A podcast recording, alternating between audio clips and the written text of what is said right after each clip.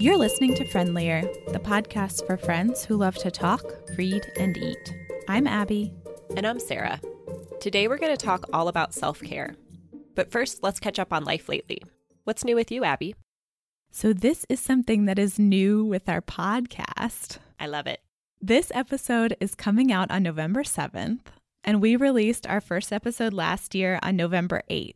So, happy one year podiversary to us. Yay! I just feel really proud of us, especially since we're both procrastinators. Truth. And I also feel so thankful to our listeners for being here. Listeners, we could have done this without you. And at first we did when it was only our moms listening. But it's so much nicer knowing you're going to listen and with you emailing us book recommendations and leaving us comments and chiming in on Instagram. It's made it really fun. For sure. Sarah, what's new with you? Well, last time you talked about how you had a weekend away to Minnesota. Mhm. And this time I'm going to talk about how Neil and I had a weekend away to Arkansas. Amazing. Ours was extra special because it was the first time since E was born, so more than three years, Oh my gosh. that we had been away together without our kids. Individually, we'd each gone on trips and had time away, but before our kids were always in the care of the other parent. Yeah. And this time they were in the care of my parents. It was a really short trip. We drove down Friday and drove back Sunday, and we're just there all day Saturday. Mm-hmm. But the car ride there was also really amazing. For the first couple hours, we just chatted with each other, and having an uninterrupted conversation is such a luxury right now. Yeah. We keep trying to have conversations during dinner. I'm not sure why we continue to persist because one simple story that would take two minutes to tell normally will take the entire dinner situation as we're constantly managing other things and Mm-hmm. interrupting children, etc., etc. Hope springs eternal. Yes. That's why you keep trying. one of these days. But that was great. We listened to some new podcasts. On the way back, we listened to all of Rainn Wilson's memoir that you talked about last time. Yay. Then the weekend there was just wonderful. We got to see friends from college. It was at Petit Jean State Park, which is a really beautiful place in Arkansas. Yeah. And Neil and I went hiking for a couple hours that morning. It was just great. I hope that it won't be another three years before we do that again. Me too, friend. Sounds awesome. Well, let's chat about what we've been reading. What have you been reading lately, Abby?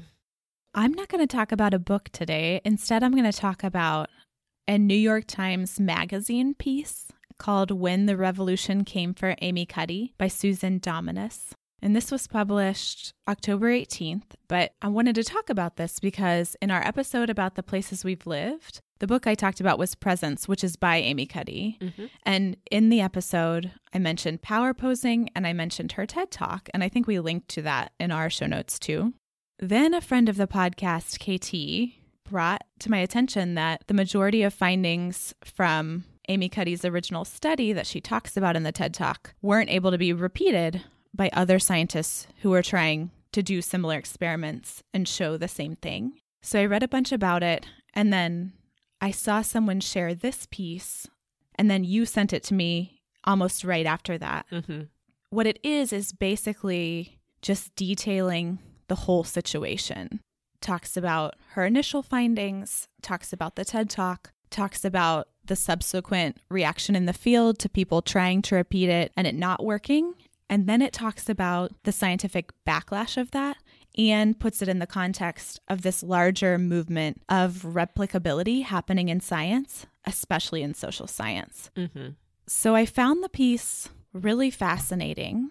I think it's pretty well balanced, though it does come out giving a favorable picture of Amy Cuddy. And I have read some other pieces sort of in reaction to it.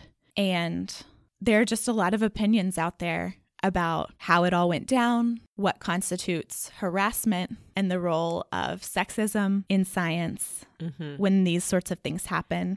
I found looking at it from all those perspectives really interesting and it really made me think.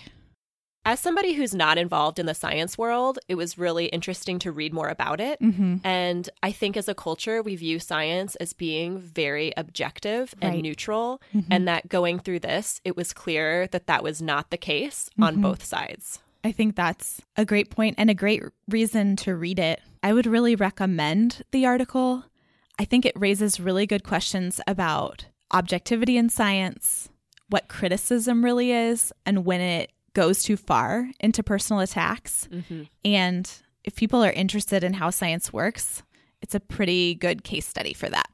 So we'll link to this article, and then maybe we can also link to a couple response pieces that you found most interesting. Totally. So, the book I'm going to talk about is The Pearl Thief by Elizabeth Wein. This is a prequel to Codename Verity, which we read in our online book club about a year and a half ago. Well, you read it.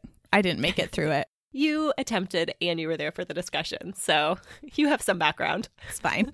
And this is a book that was recommended to me by listener Misty, who blogs at Oceanic Wilderness. And she does great book roundups every couple months on the books she's been reading.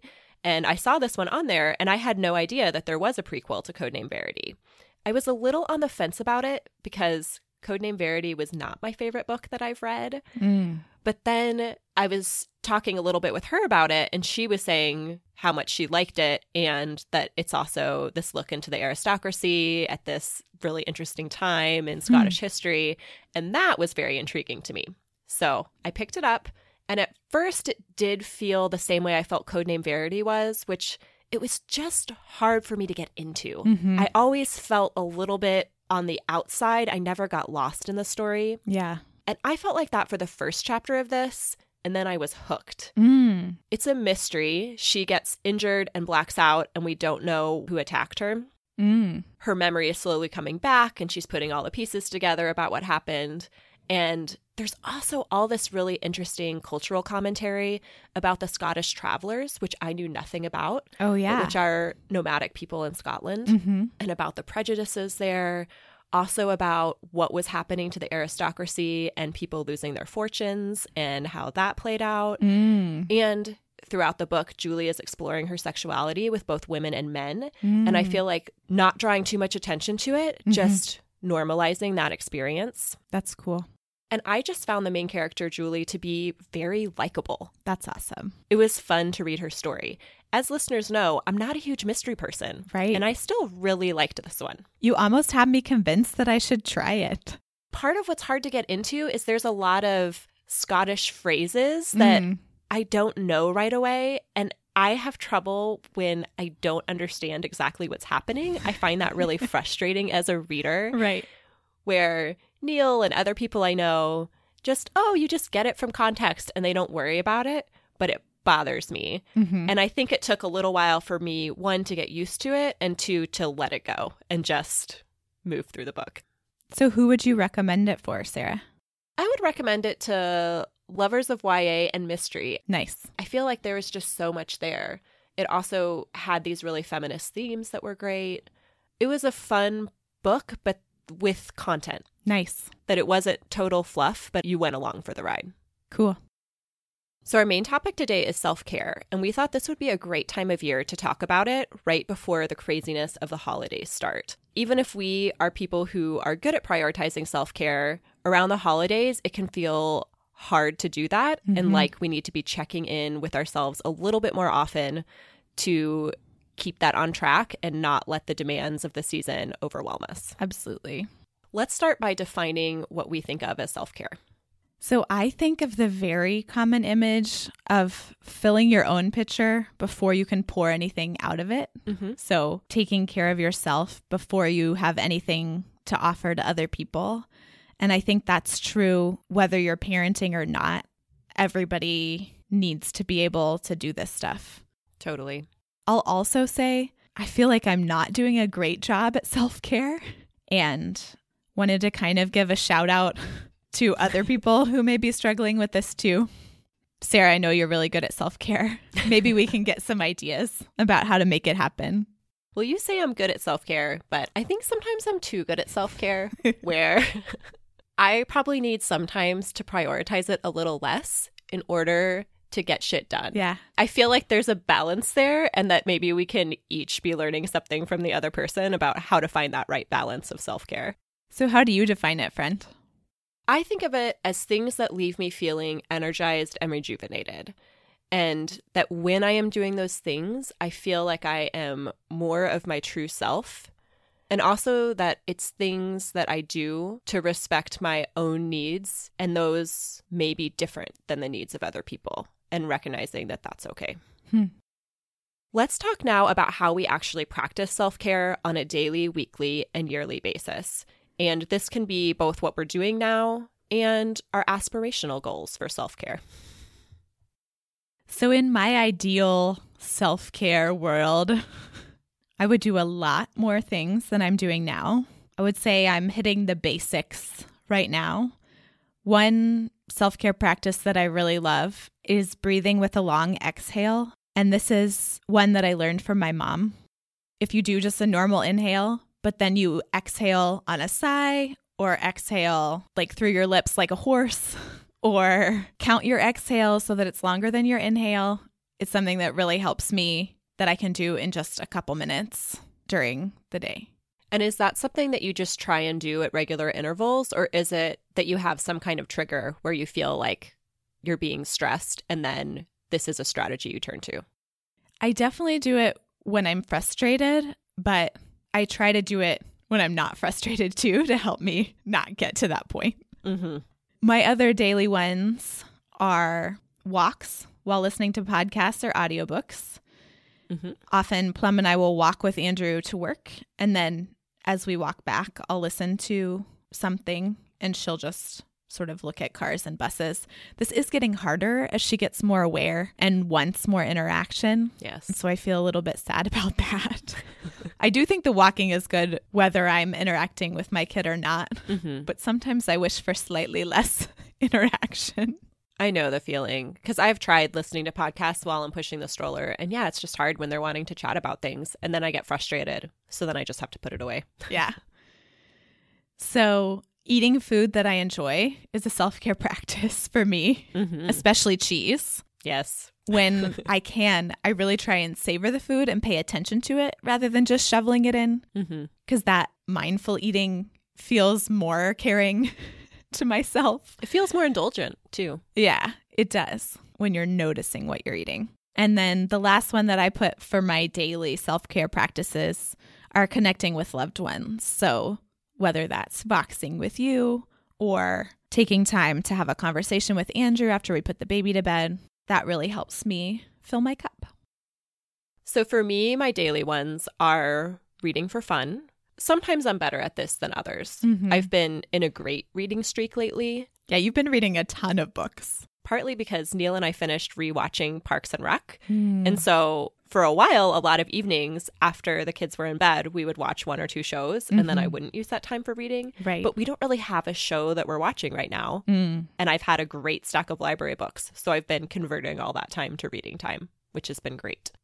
Watching shows, I feel like that's a form of self care for me at different times. Mm. That sometimes that feels more like what I need than reading. Mm. And then Mhm. sometimes reading feels like more what I need. I just try and be honest with myself about that. And Yeah. that some days I just need to binge watch some Netflix. totally. And that's good, just the same way getting lost in a book can be good for what I need. Mm-hmm. The other one is going to bed early almost all the time. And this has been something that has been part of my life since college. I distinctly remember when we were living in the houses and everybody would be getting ready to go out on a Saturday night and it would be 10 o'clock. I'm like, all right, guys, let me know what happens in the morning. and I'd go to sleep because I hated being tired. I just am a miserable human being when I'm exhausted. Mm-hmm. In full disclosure, I also think in college I had undiagnosed iron deficiency anemia, and that made me really tired where I really did need a ton more sleep. And once in grad school, I figured that out. I feel like I still like to go to bed really early, but it wasn't quite the necessity that it was before. Yeah. So when you say early, I mean, probably the earliest would be 8:30, okay, which I did last night. nice.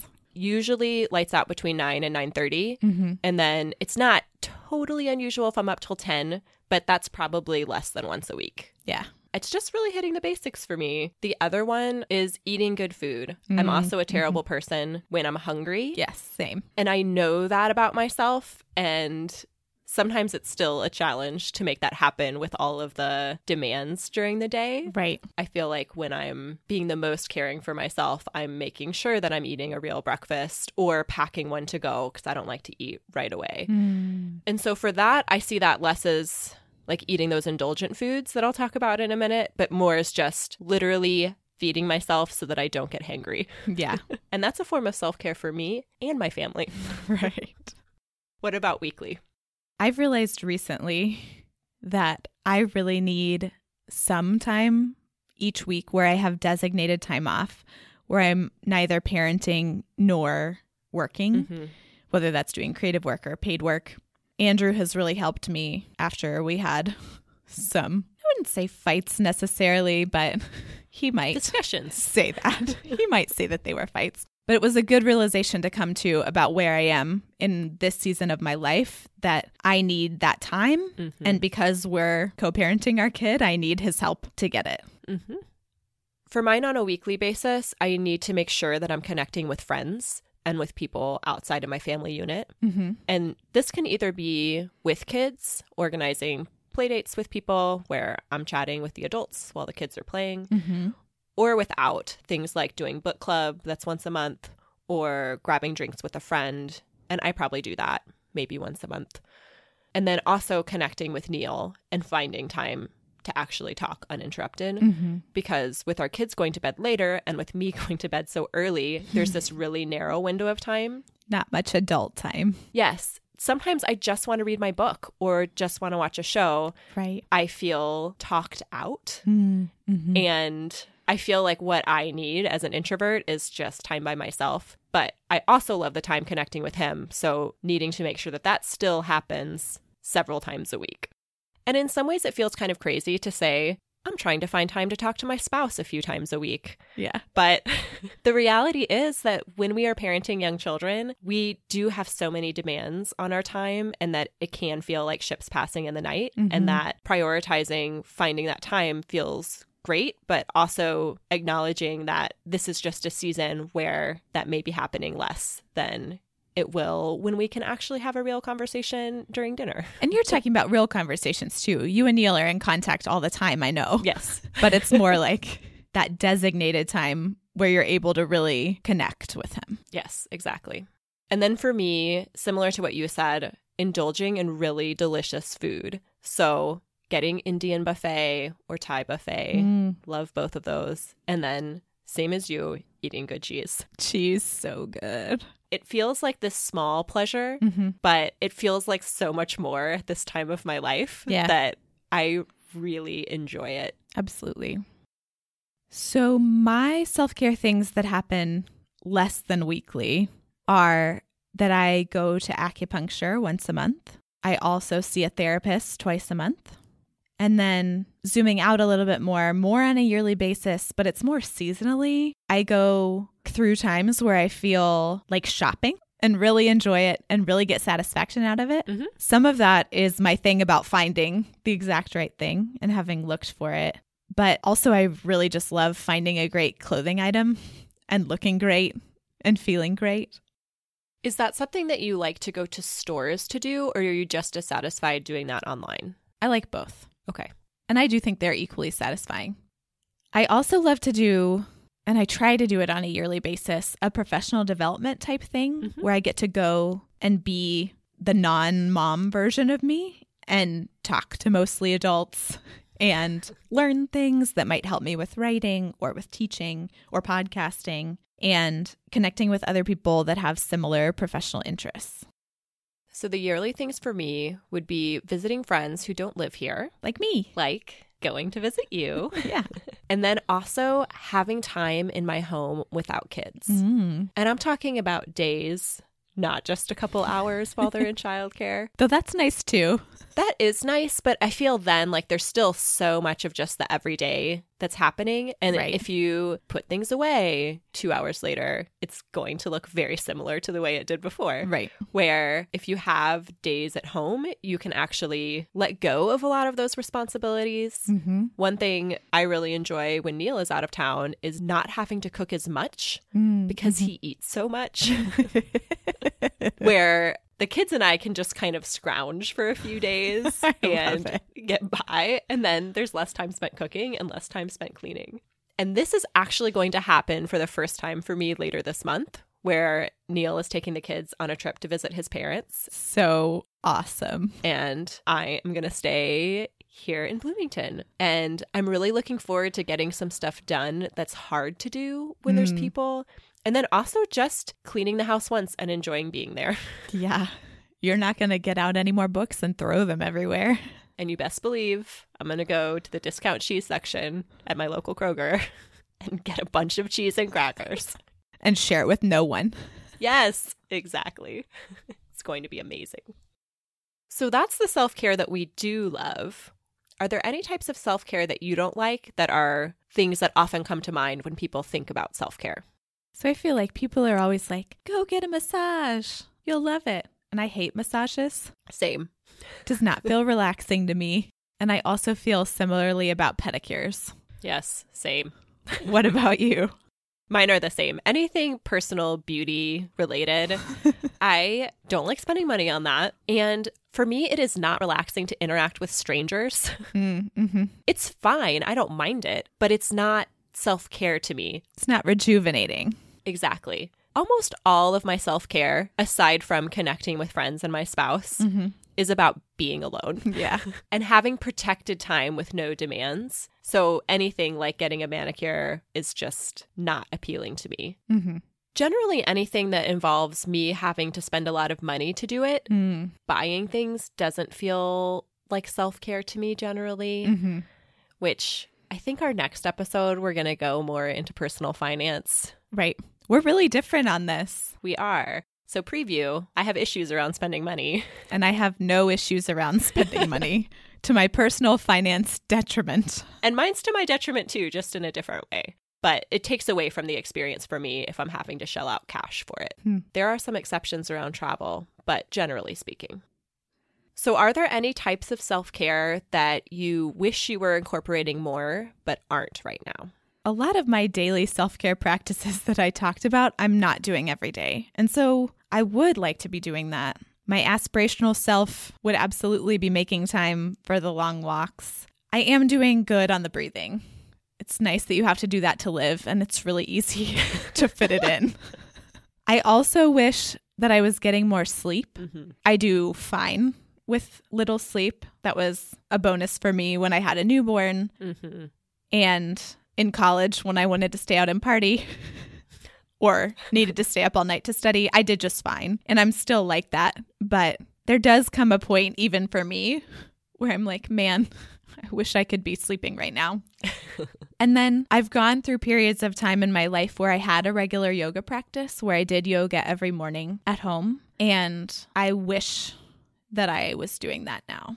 And I think that that's something in thinking about this episode, I've felt inspired to fit that back in mm-hmm. because I'm not talking about an hour of yoga. I think even seven minutes of yoga in the morning would be awesome. And I think that I could do that.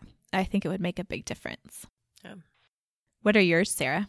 Mine have to do with exercise. That I wish I was incorporating more exercise into my daily and weekly life. Mm-hmm. And I feel so much better when I'm doing that. Right. I just feel better in my body. I feel like I'm using my body the way I'm meant to, Mm-hmm. and it makes me feel strong.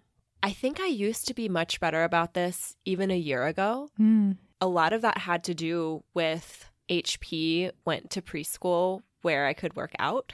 Right. And so I was just there all the time. Mm-hmm. So it was really easy to fit in a gym class, which is what I really like to do. Right. And now it would involve traveling to go do that. Hmm. And I'm trying to do a lot more creative work now than I was then. And so it feels like an either or proposition Mhm. that if I were to go do that, then I would have less time to be working on these other things. Yeah.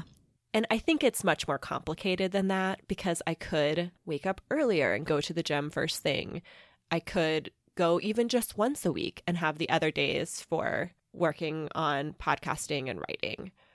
And I think part of it is that I rely on the fact that I bike and walk to get everywhere I need to go. Mm-hmm. That even if I'm not exercising, I am moving my body every day. Right. And I feel like I'm maintaining this baseline level of fitness, but it feels really different than when I'm regularly working out. Mm-hmm. And I think I would feel better if I found more time to do that. yeah. And I'm just not sure what I'm willing to give in order to make that happen. Mm-hmm.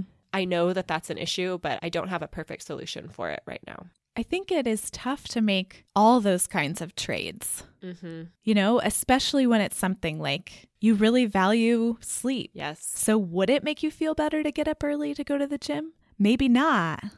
Yeah. And I'm not like you. I am not a nice person when I don't have sleep. And I found that if I was getting up to do things, either working or working out, that by the afternoon, I was just not a very patient person and was Mhm. getting so easily frustrated that it didn't feel worth the trade off to me. Yeah. that I felt like at this season of life where I need to be so available and present and calm for my kids mm-hmm. that the best thing is not going to be to wake up early. That it's fine in the morning. I don't mind doing it. It's the end of the day where I feel like it comes back to get me. Mm-hmm.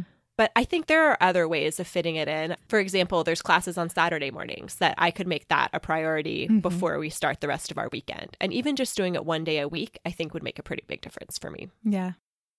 So, I think in our culture, there's a lot of talk about feeling guilty about practicing self care and about how parents and moms, especially, give so much of themselves and often put other people ahead of themselves Mhm. and meet other people's needs first. Is that an idea that you relate to?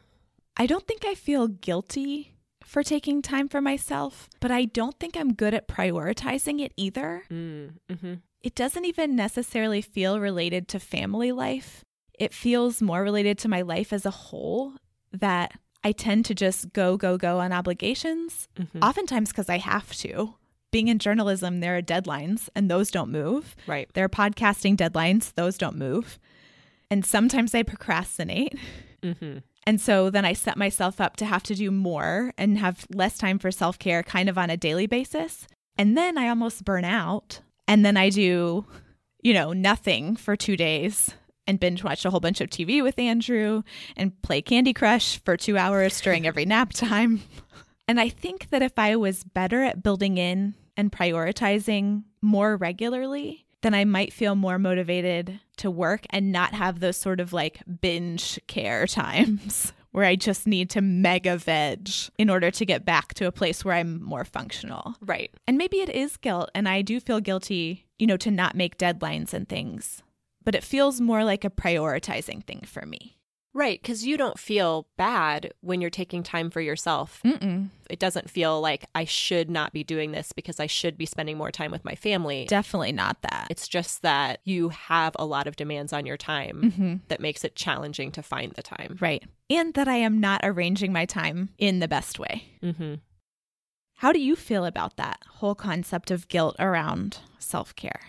As I mentioned earlier, I think I have the opposite problem that I know what I need and I don't feel bad about taking that time Mhm. because I know it makes me better at everything else. And yeah. to me, it's just such a one to one relationship. If I don't get sleep one night, I have a lot more trouble in the afternoon with all of life.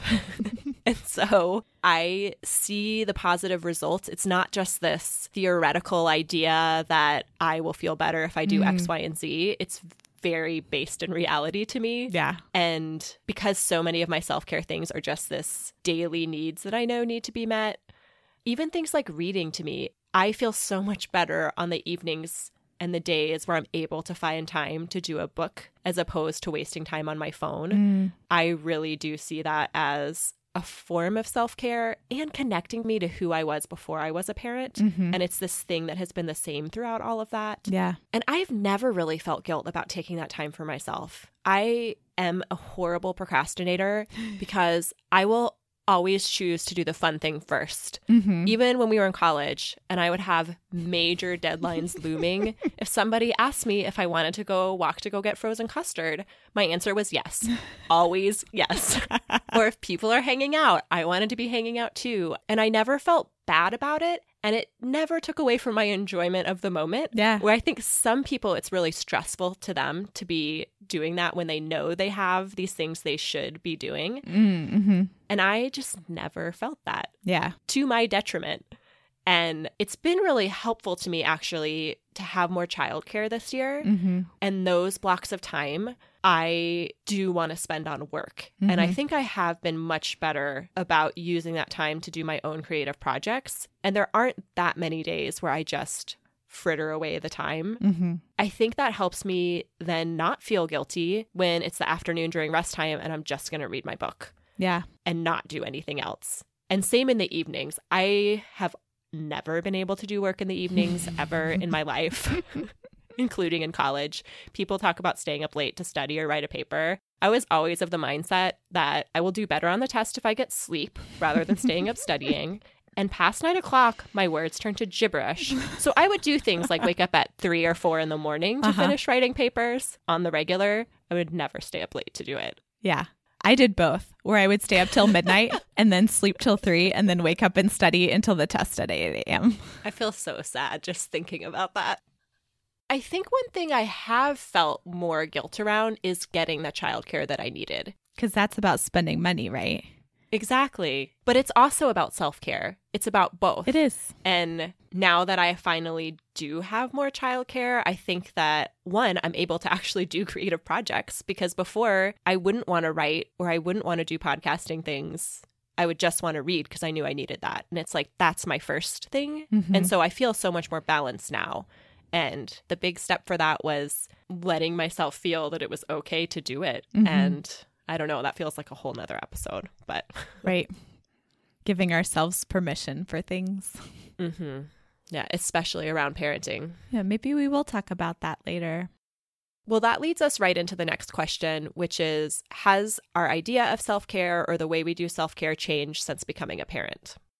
Yeah, I think I had a pretty atypical early parenthood experience. People talked about losing yourself in parenting. And when Plum was really little, I really felt just like myself. Mm-hmm. But then the shift for me happened when she got more aware and needed more interaction Mm-hmm. because it didn't feel like I could just take her anywhere and do anything. It felt like my time was more constrained. And to me, that's where the crux of it really is is the constraints on my time. And that's been the biggest change since becoming a parent. So, with the work I'm doing and with the parenting, there just doesn't feel like there's enough time to do some of this stuff. I have similar feelings that what I like to do for self care has not changed since becoming a parent, Mm-hmm. but the need to prioritize it has. Yeah. Before, of course, I had time to read. of course, I had time to exercise. Of course, Neil and I could have uninterrupted conversations. Mm-hmm. And now it feels much more like I need to make some trade offs and figure out how to fit that in, or Mhm. it isn't going to happen. One thing that I think has changed is that I used to love having long phone conversations with friends. Mm-hmm. There were several friends, mostly from college, that I would call and talk to for hours Yeah. weekly. And now I find that so much more draining Mm-hmm. because what I really need when my kids go to bed is time without input from other people. Yep. I still love catching up with friends, but it feels less like self care to me. Mhm. It's not that it's not enjoyable, I still really like it, Sure. but I don't feel like it rejuvenates me the same way reading or going to sleep does. it really feels like an either or proposition that if I talk on the phone or do something that doesn't feel like self care, that's an hour I'm not giving myself what I need. and you'll miss it. Absolutely. Let's circle back to the holidays and talk about self care at this time of year. Are there any specific strategies that you have or ways of looking at it as we enter into this time with so many demands on us? Several years ago, I had this epiphany that in the summer months, it was so fun to be outside and the weather was beautiful that I had this idea in my head that that would continue into fall and winter. Mm-hmm. And so I would do things like plan tons of trips for the fall. And that felt really draining. And so the next year, I put a reminder in my iCal, I think in September, to say don't overschedule yourself for fall. But by the time September comes, it's already too late. All of those things are already on the calendar. So this year, I put it in July and it worked like a charm.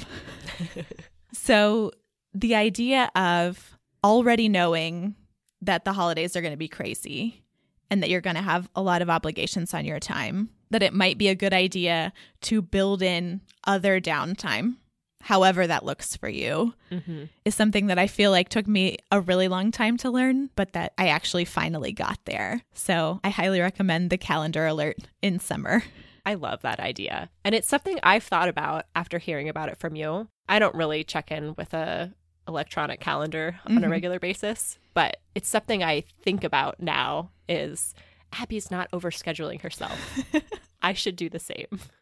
And for me, it's a similar idea of just, I've really lowered expectations of what we as a family are going to do Mm. over the holidays. Mm-hmm. And after E was born, we stopped traveling for Christmas. Mm. And we have been making a trip after Christmas to visit my family, Mm-hmm. which has felt really fun and great and not overwhelming because it's not holiday related at all. Right. It's just visiting.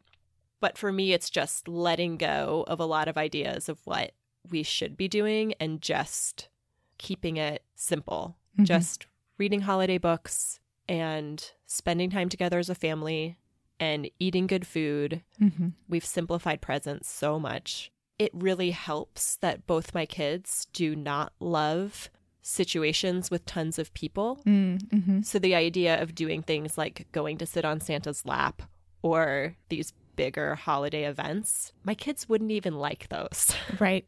So it makes it very easy to say no. It doesn't feel like I'm depriving them of something they would enjoy. Mhm. It feels like I'm protecting their holiday time too. I like the idea of making it a family value Mm. to be aware of and take care of what your family members need. Yes. And listeners, we would love to hear your recommendations about generally fitting in self care. And then specifically, are there any strategies that you use going into the holidays or during the holiday time to make sure that it is fun and enjoyable and not overwhelming? Let's end the show by talking about what we've been eating. I have been eating something that you recommended to me, which is chicken noodle soup. Neil is back to eating dairy again now that allergy season is over. Oh, good. But for a while he wasn't, and I was really struggling to come up with a lot of great dairy free recipes. mm-hmm. And I don't even think we eat that much dairy. I think the fact that there was a limitation made me focus on it a lot more than I would have otherwise. I believe that. But one thing you recommended was chicken noodle soup. And that's something we made for his birthday. And then we made it again a couple months later. And I'm making it tonight. Yum. And Abby has written out the recipe on her blog, so we will link to that. Another instant pot wonder of cooking the whole chicken. And then after that, it's really simple. You do the broth, which takes several hours of Mhm. it simmering, but it doesn't take up much of your time Mm-hmm. and it makes your house smell delicious. It's true. And then the rest of it is just sauteing some vegetables and putting everything together. Mm-hmm. So I am looking forward to having that tonight, especially because this is the first week where we've had real chilly weather. Mm. We turned our heat on for the first time yesterday and wearing winter coats when we go out. And so I think it's going to feel very seasonally appropriate and cozy. What have you been eating? I've been eating Chipotle pimento cheese. Hmm. And this was inspired by our co op, which makes an amazing Chipotle pimento cheese. And then I thought, I'm just going to try and see if I can make this. And you know, they have the ingredients on the top. Right. So you can guess at sort of the ratios. And I haven't gotten them quite right, but it still comes out delicious because, geez, How wrong can you go? it's more of a texture thing too that I don't have Mm. quite enough liquid in there yet. So, what are the ingredients? cheese, pimentos in a jar. The chipotle part is the canned chipotle peppers and adobo Mm. sauce, and then you blend them up Mm-hmm. with the hand blender and add some of that, not the whole thing. There's garlic powder, and then honey and apple cider vinegar. What kind of cheese do you use? Sharp cheddar. That sounds amazing, especially because I'm hungry right now. It's really good because I love pimento cheese, but something about the chipotle that makes it kind of smoky and with the honey that Mhm. makes it kind of sweet just takes it to the next level. I went through a phase in Austin where I was buying the chipotle and adobo sauce and just blending it up and then keeping that in the fridge to add to a lot of other things. Like Yeah. adding it to black bean soup is really delicious. Mm-hmm. And we were making split pea soup for a long time. That was so good with a little bit of that stirred in. It's also really good on breakfast burritos. Mm, that sounds amazing. And my family is not into spicy things. And this Oh, felt right. like a really fancy way to be able to add it to my own, Mm. where you just have to prep it by blending it once and then adding not just sriracha sauce, which is another way that I add spice, Mm-hmm. but it feels more delicious and fancy Mhm. to add the chipotle to it. Yeah, the flavors are definitely complex because you have Mhm. the heat in there, it's a little sweet, and also the smokiness. Yeah, So yum. I'm going to have to give this a try. That's all for this episode of Friendlier. It's been great talking with you, Sarah, and with all of you listeners. You can find us on our website, friendlierpodcast.com, on Instagram at friendlierpodcast, or email us, friendlierpodcast at gmail.com. And listeners, thank you again for being with us for a whole year. We so appreciate you listening to us every two weeks. If you enjoy the show, one way you could help us is to leave a rating and review on iTunes. We really appreciate you taking the time to do it, and whenever we see one, it brings big smiles to our faces. Until next time, may your books be engaging, your food delicious, and your conversations friendly.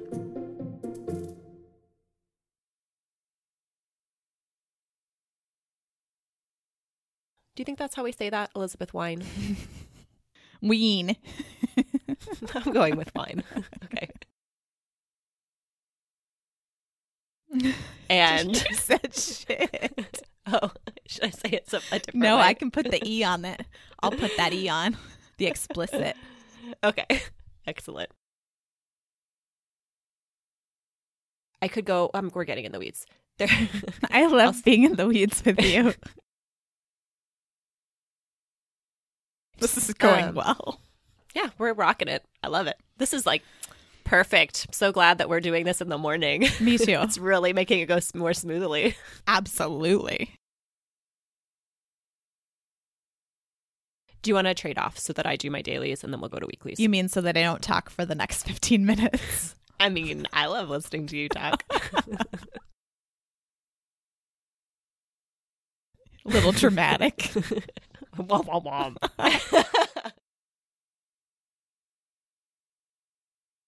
I have been eating something made by you. Well, I wish it was actually made by you.